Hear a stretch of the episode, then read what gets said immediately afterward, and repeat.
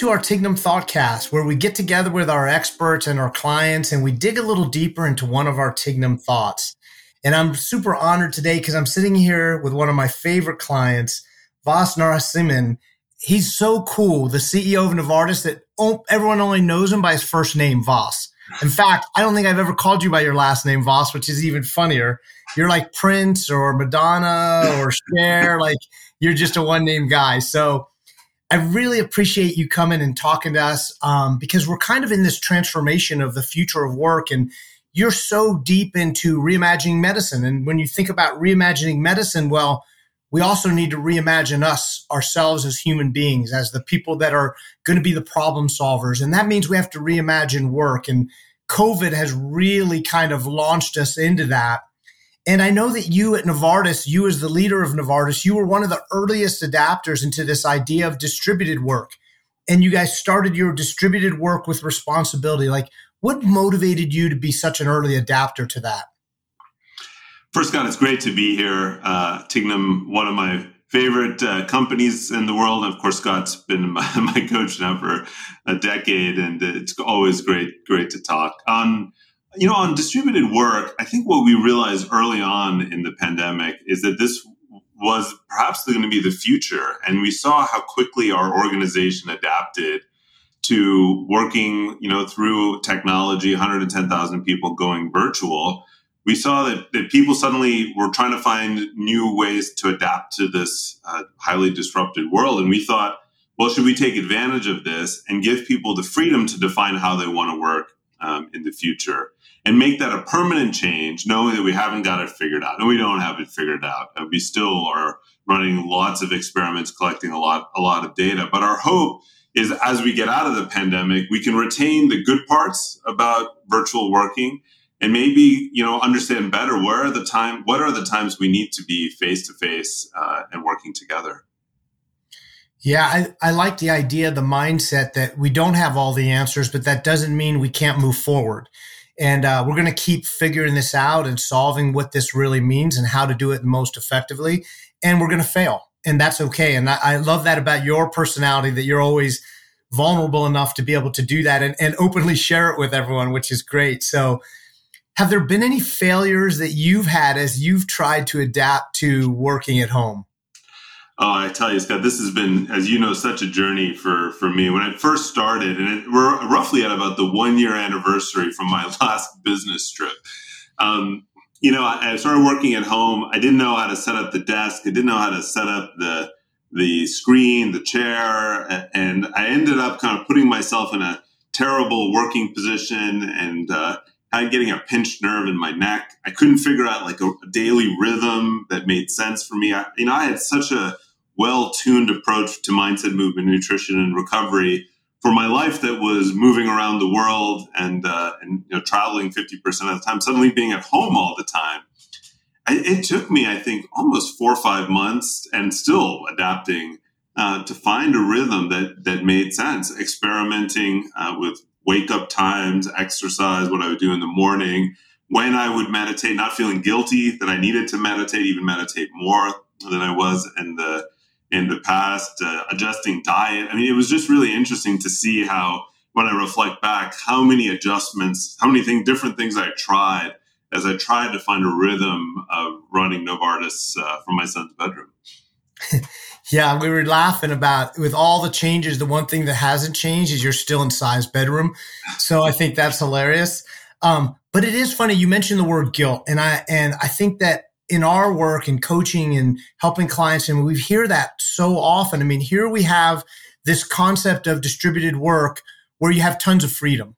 I can choose where I want to work in many ways and many days. I can choose when I want to work. And the only real kind of must have is I have to deliver the results. I have to deliver on what I promised and be responsible for that. But yet, with all this freedom, it is funny how the human brain creates all this guilt Tell me about kind of the guilt that you had and how you've worked through that. It's interesting because I think it, you know, the guilt comes from a, a, good place for you know most people, which is this passion to want to do a good job, feeling a deep commitment to the mission of our company. I'm sure it's the case in, in other companies as well, uh, and then and then really wanting to to show that through activity. Um, but as as as we know, and as you and I have discussed so many times, it's really about impact. It's not about activity. It's not about being you know on your computer for a certain number of hours or cleaning your inbox or attending a lot of conference calls. It's about the impact you had, and I, and I think initially when you when you had so many of the normal ways you engaged in work taken away, I think the first instinct was, all right, well, I have to to do something, so I'm just going to be really active, and that created this kind of complex of being active and then being guilty when you're not active instead of asking okay where how do i really have impact? In my role i have impact by having energy and multiplying the energy in the organization. And if that means i need to, to put in the calendar a lunch break i'm going to put it in. For the first time actually the, the covid pandemic has put made me put a one hour lunch break with a meditation break in my calendar and i and i stick to it. Um, put more b- boundaries on when I'm going to be online and, and offline, which again are things I hadn't done uh, in the past. And I actually saw then my impact going up, my energy going up. And that is, is really what I bring to, to Novartis. That's my role, the chief energy multiplier for the company. Um, and so that's how I work through it. But it, it's, I can understand where people are coming from at the moment, wanting to feel like they're more active and that activity um, making them feel like they're having an impact where it may not. Yeah, it's funny. Sometimes, you know, you create activity just to feel like you've done something. You know, you put something on your to do list just to check it off so that you go, wow, I got something done. Because, you know, we're changing, we're changing our hats so many times in a day, having to deal with so many things that sometimes we lose track of the impact if we don't stop and reflect on the impact we make and be intentional about the impact we want to make. So that's one thing that I really always respect that you do so well. But you mentioned energy. Um, and we know that sitting in front of a computer all day is a real cognitive fatigue, right? We know that everything comes in one channel. It's so hard on our brain, and we often get brain fog on top of juggling all the meetings and all the other demands that we have tell me how you start your day because I love your morning routine that kind of sets you up from success right out of the gate. Yeah, you know, I, I haven't changed that that get up time, which is really around five thirty. Always aiming to get seven to eight hours of, of sleep a night, and I, you know, I always move right into. Um, and I've added some adjustments, which I'll share as well. I exercise, you know, in the morning. I usually do uh, as I age, I have to do more uh, activation exercises, and I'm either lifting weights or spinning on my my Peloton. I've actually expanded the amount I exercise, probably almost 90 minutes now, because I find it such a, a great way to reset my nervous system. Gives me time to reflect. Gives me time to do something um, for myself. Uh, and then I've got the the five uh, five minute gratitude app, five minute journal, and I and I always uh, start the day by by reflecting on what are three things I'm grateful for, um, what are three things that uh, will make today terrific, and who am I? And just answering the question, who I am. And starting the day like that, and, and really becoming more disciplined about it during the COVID 19 pandemic, has, has enabled me to, to, to start with energy, reset, and then come at each day with renewed, uh, renewed sense of purpose. Yeah, I like the way you're the way you've stuck to that, but really what I like is the way you've evolved it. It's changed, I know, in the years that we've worked together. It's been a constant evolution of finding what's going to work for you today and not being married to what you think you should do or what you used to do, but actually listening to your body and paying attention to the benefits. And you brought up this thing about checking in with who am I? And Tignum, the foundation of everything we do is around the concept of how important it is to purposefully create our self image. And I know like the final sentence of your self image statement, your to be vision is, you know, I improve the world, I improve myself. And this constant kind of checking in of, of how you're getting better. Do you find that working remotely has given you the freedom to actually invest more in yourself, or do you find that it, it's taken that away? I think initially uh, I, I, didn't know what to do, frankly, with the additional time, and it's it's been a it's been a, a process to learn how to take it now as an opportunity to inv- and definitely invest more in myself, invest more uh, in uh, in my my own physical well being, the mental well being, emotional well being, connection with family, and say this this is the circumstance we have. Let's accept it, and and how can I bring the best of me uh, to these various settings and keep growing myself during during this period. And that's been, I think, it, it's really been um, something that's I think opened up more possibilities than I would have thought six months ago. Yeah. And and and again, it's the evolution, right? Like you said, you have to maybe go through the phases of not knowing what to do, feeling guilty for not doing what you wanted to do, and then exploring the freedom, and then actually creating the most impact from that freedom. And, you know, when we were going to the office, we would always talk about the work to home transition, this transition to kind of turn our brain off from work and to turn it on to whatever we're going to encounter when we walk in the door, our family or whoever, so that we could be fully present, focused, really be the person we want to be at home, which is another critical energy giver, hopefully, for us. What does your work to home transition look like now that you're working from home? this is an interesting one, and, and this is one I'm still trying to, to, to, to figure out, I have to say. I do have a hard stop on the calendar, and my assistant and I have worked together to really ensure, unless there's something really critical, that the day ends at at six thirty. And I really try to put the electronic equipment away. I, I still think, though, for me, what, i what I keep trying to reach for and reach back to the devices is there's been this whole sensory part of this engagement part of my world where I would walk through a factory or meet a patient or engage with one of our people on the front lines or be in meetings with people. And that's all been kind of cut, cut off, taken away. So those inputs are no longer there. And you get so much. Just walking the floor of your factory gives you so many inputs you cannot create no matter how long you look at PowerPoint slides. And I find myself to, to then reach for the device again. I think it's because I'm longing for those inputs. I want that input. And so what I've what I've had to do is find other things. So I've taken up watching more, uh, which I wasn't really doing at all, TV shows uh, with my sons and, and, watching a few of those, reading more books, um, trying to find other ways to engage that desire for curiosity and input that's not there anymore. Yeah, it is interesting. You know, I know curiosity is built into the culture of Novartis and I know that you by nature are also a curious guy. You're always learning. You're always telling me we're, we're exchanging books that we're reading and things that we're learning, which I think is, is so crucial. But this, how do you stay curious in a world where you're not always connected? And how do you create those meaningful connections is going to be probably one of our biggest challenges in the future. So as you look forward to the future and you think that we'll probably have some hybrid, right? Where you'll go to the office sometimes, work from home sometimes, or work from wherever. What do you see? What's your prediction of what the future of work may look like?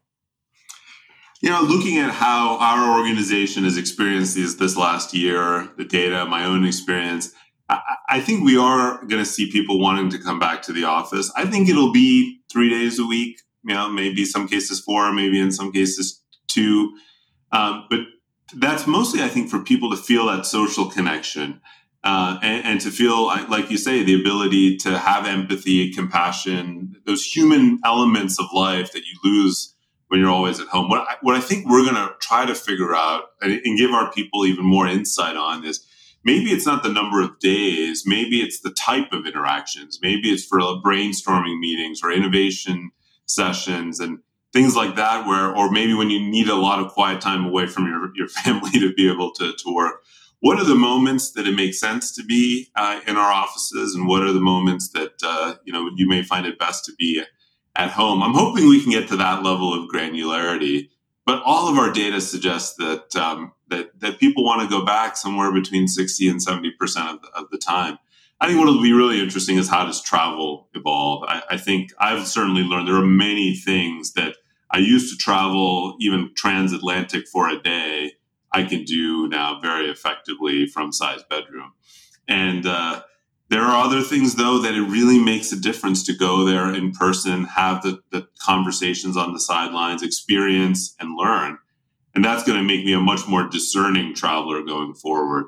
So I, it's going to be super interesting. We're not going to figure out figure it out on day one, but I think the future of work is going to look very different, certainly a year from now, than we would have imagined uh, even 18 months ago.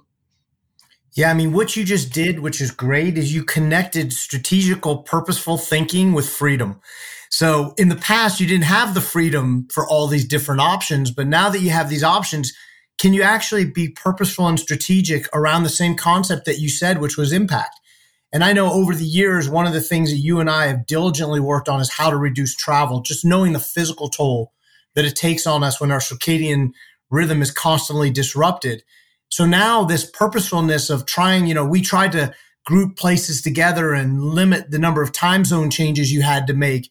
And I can see now in the future that we could get even smarter about that, which is really cool. But it all comes back to this concept of energy, which you mentioned.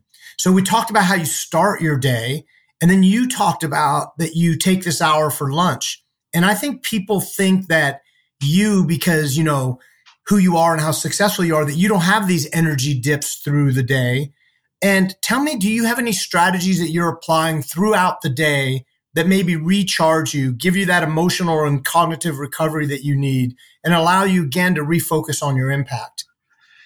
Yeah, it's been interesting. This is a great, great question, and and I've had to, yeah, keep keep adjusting and learning as you're as you're home on your own often. And uh, some of the things that I've realized is to turn off the video camera and then go for a walk outside while I'm on these calls. There's this kind of expectation that you you do everything now as a video call. And you think about it, many of these things used to be teleconferences without video calls, and we've turned everything into a video call. And I do think there's a cognitive and emotional drain of being on camera, somebody who lives much of their life on camera. So that's one simple thing, gets me outside, um, gets me gets me walking. I use the breathing techniques, the meditation techniques uh, as well when I'm feeling particularly um, worn down uh, during you know long days of, of long meetings.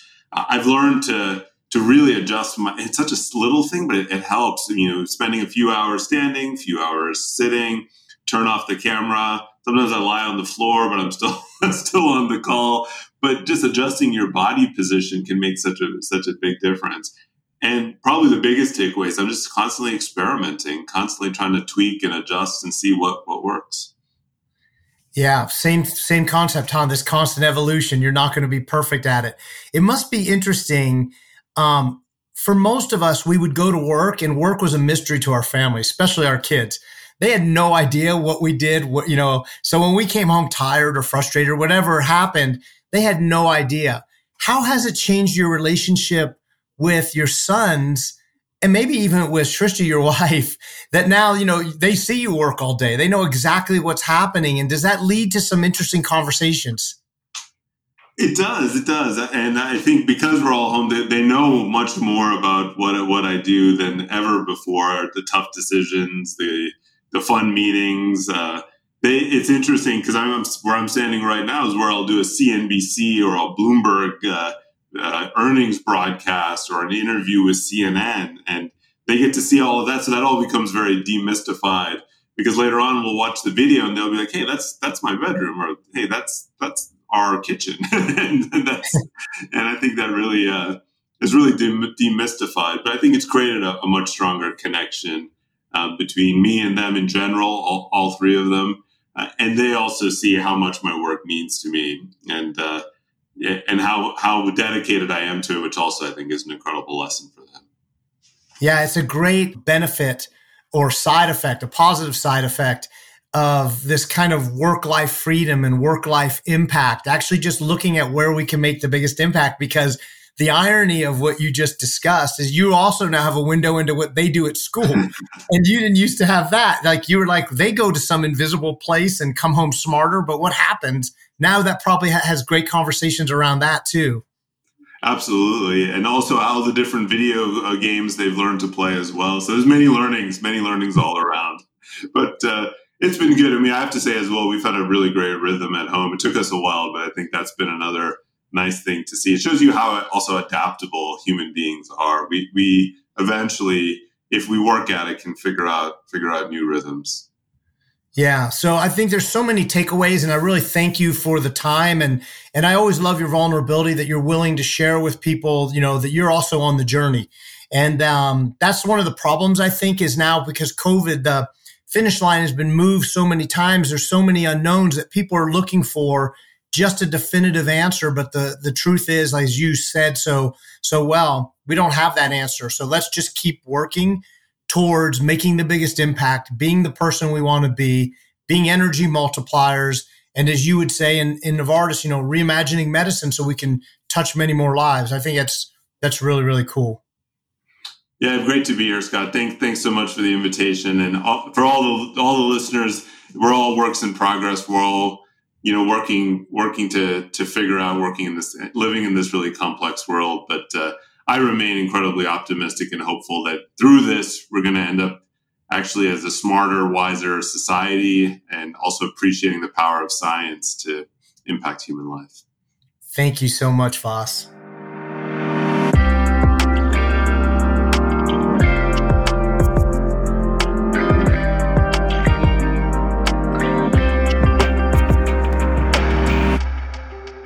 So now, as you digest so many great things that Vas shared with us about work life freedom and about the impact we can make and about overcoming our guilt, I'd love to leave you with a few questions to maybe reflect upon that help you use that information to actually make a bigger impact in your life and in those around you.